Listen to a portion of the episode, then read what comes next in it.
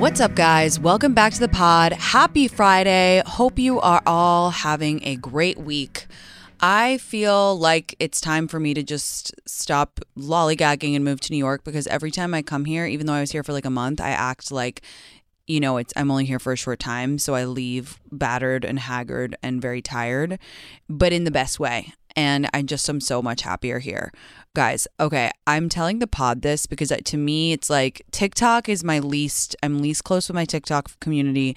Then Instagram I'm like super tight homies with. Then like the people who watch my Instagram stories were like the tightest and then the pod listeners are like my number one close people. So I'm telling you this because I, I didn't want to explain it on Instagram stories because I wasn't in the mood for 500,000 people to tell me that I got lip filler. But essentially, what has happened for the past 24 hours is like at random times, my lip will go blue, like pretty blue. And I was like, what the fuck? And I thought it was this charcoal mouthwash that I used. Um, yesterday, I, I got it like it's like an organic one. And I was FaceTiming my mom and she was like, Why the fuck is your lip blue? And she was like, Did you get lip filler? And I was like, No, what the fuck? No, I didn't. Like, and she was like, What is that? So I thought, Okay, it's the mouthwash. Obviously, I won't use it again because it like dyes your lip blue. Then last night, Wake came over for dinner and we got sushi. By the way, I'm just going to say it. I'm sorry I have to be negative sometimes. I did not like Bondi sushi. I, did, I really did not like that. Wig likes it because they have cauliflower rice, but I don't get that. And I got normal and I just, it, it was not, not for me really cute branding. Not for me. Maybe I didn't order the right thing, but New York girls, tell me what you think about Bondi. Bondi? Bondi? We ate, we were chilling on the couch eating snacks for like an hour. He got up to leave and I was like, okay, love you. See you in two weeks. And he was like, whoa, what the fuck was wrong with your lip? Your lip is blue. And I was like, oh my God, what is going on? So I'm obviously freaking. And then this morning I woke up, it was a little bit blue again. Then it went away. I really hope by the time that I and then I looked it up and it was like you don't have enough oxygen in your in your brain and like you're gonna die. And I was like okay perfect, and then I called my mom and she's like hysterically laughing because she's like what is going on? This is eh, this is so silly. This would only happen to you, so hope hopefully by the time this podcast comes out this is ameliorated, but that is why I have been kind of vacant on my Instagram stories because I for the past 24 because I was just like I don't I'm not in the mood to get those DMs. Even if I say I didn't get lip filler, it will be like, did you get lip filler? Maybe did you get other filler in your face that slid down your face and that's what's making your lip blue? And I'm actually just kind of freaking out. I don't have any time to go to the doctor. So that's that. Had a very fun weekend. We did our Converse live pod last week. And when when I was meeting everybody after, I was talking to some girls about something and they were like, Well, you you would never do that and they were talking about something and I was like, "No, no, no, are you kidding me? I do that all the time." And they were like, "Really? That makes us feel so much better that you do it because we thought you never would." And I was like, "You know what I've always wanted to do an episode on is like the things that I'm hypocritical about."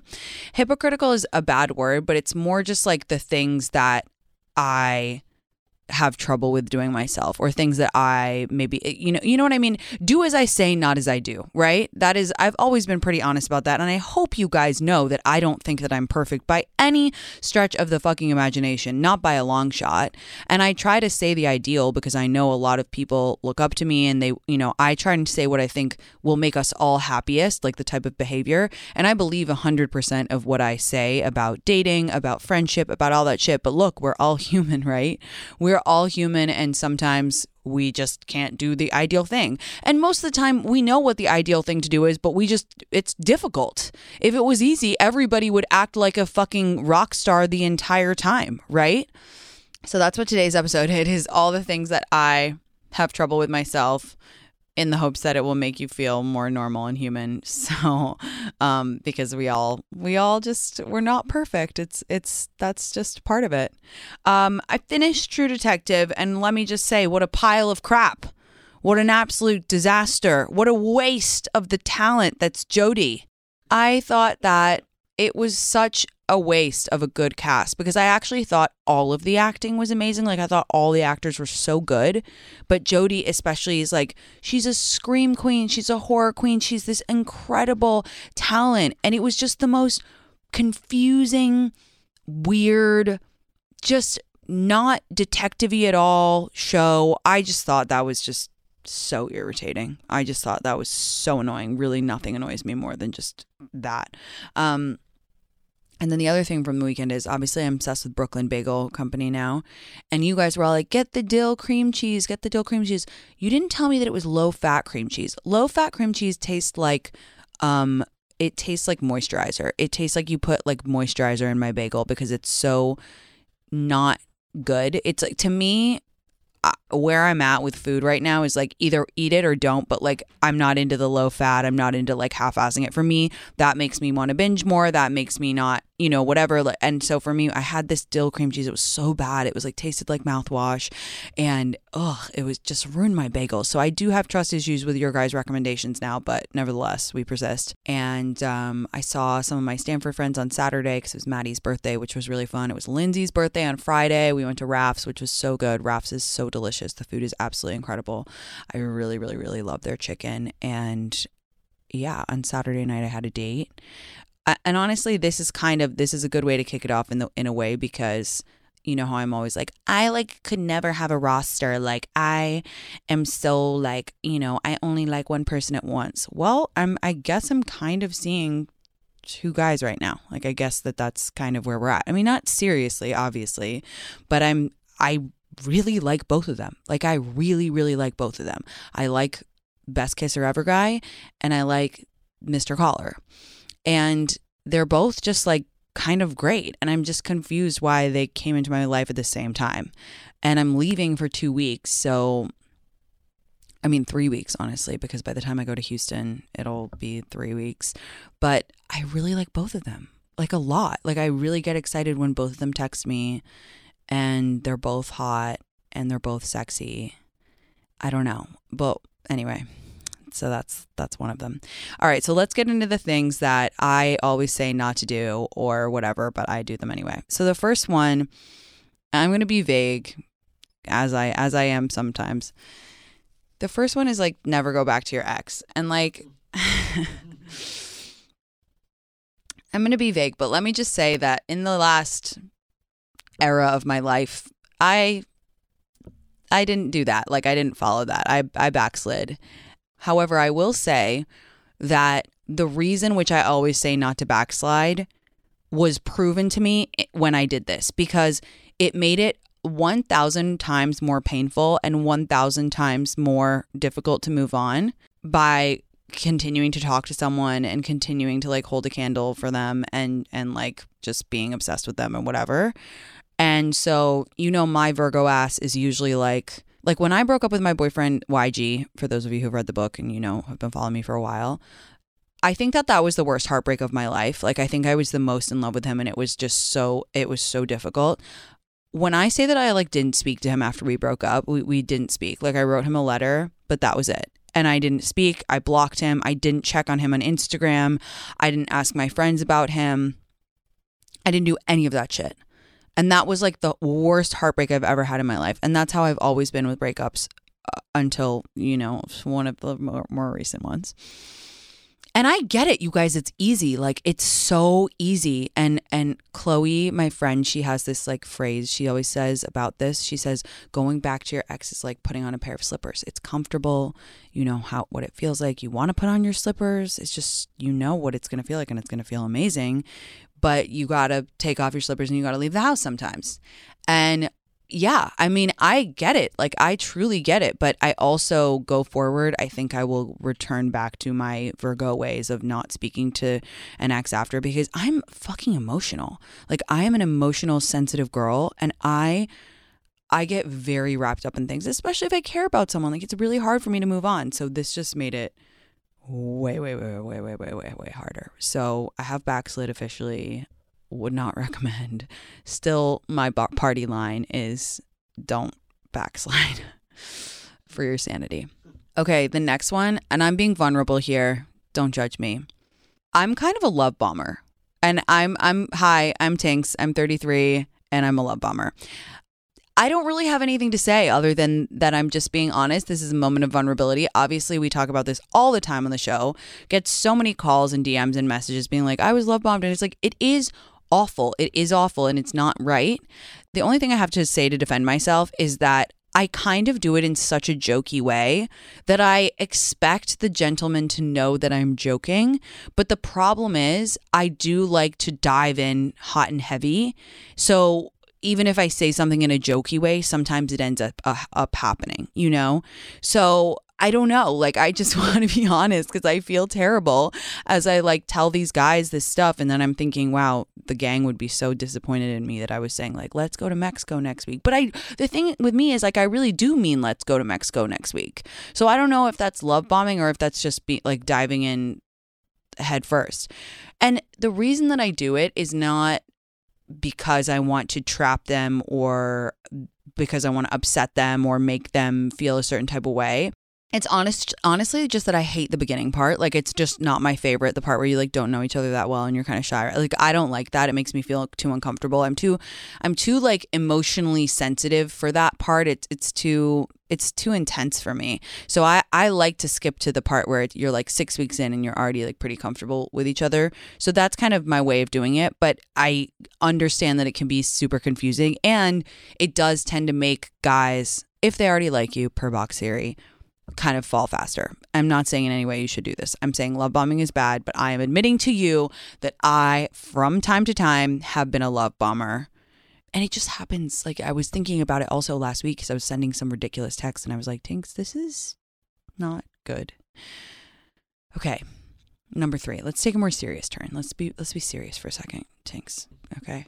Negative self-talk sometimes I obviously slip into that too. And and like I obviously uh, want to give you guys so much hope of being in a good place and like on the whole I am in such a good place, but especially with the body stuff, I feel like I'm finally in a place where I just don't care like I I just don't I don't know. I just feel so good, and I'm so obsessed with working out now. And I'm and I really mean it. Like I always used to think, oh my god, people are lying when they're like, I just want to be strong. I don't care about like looking good.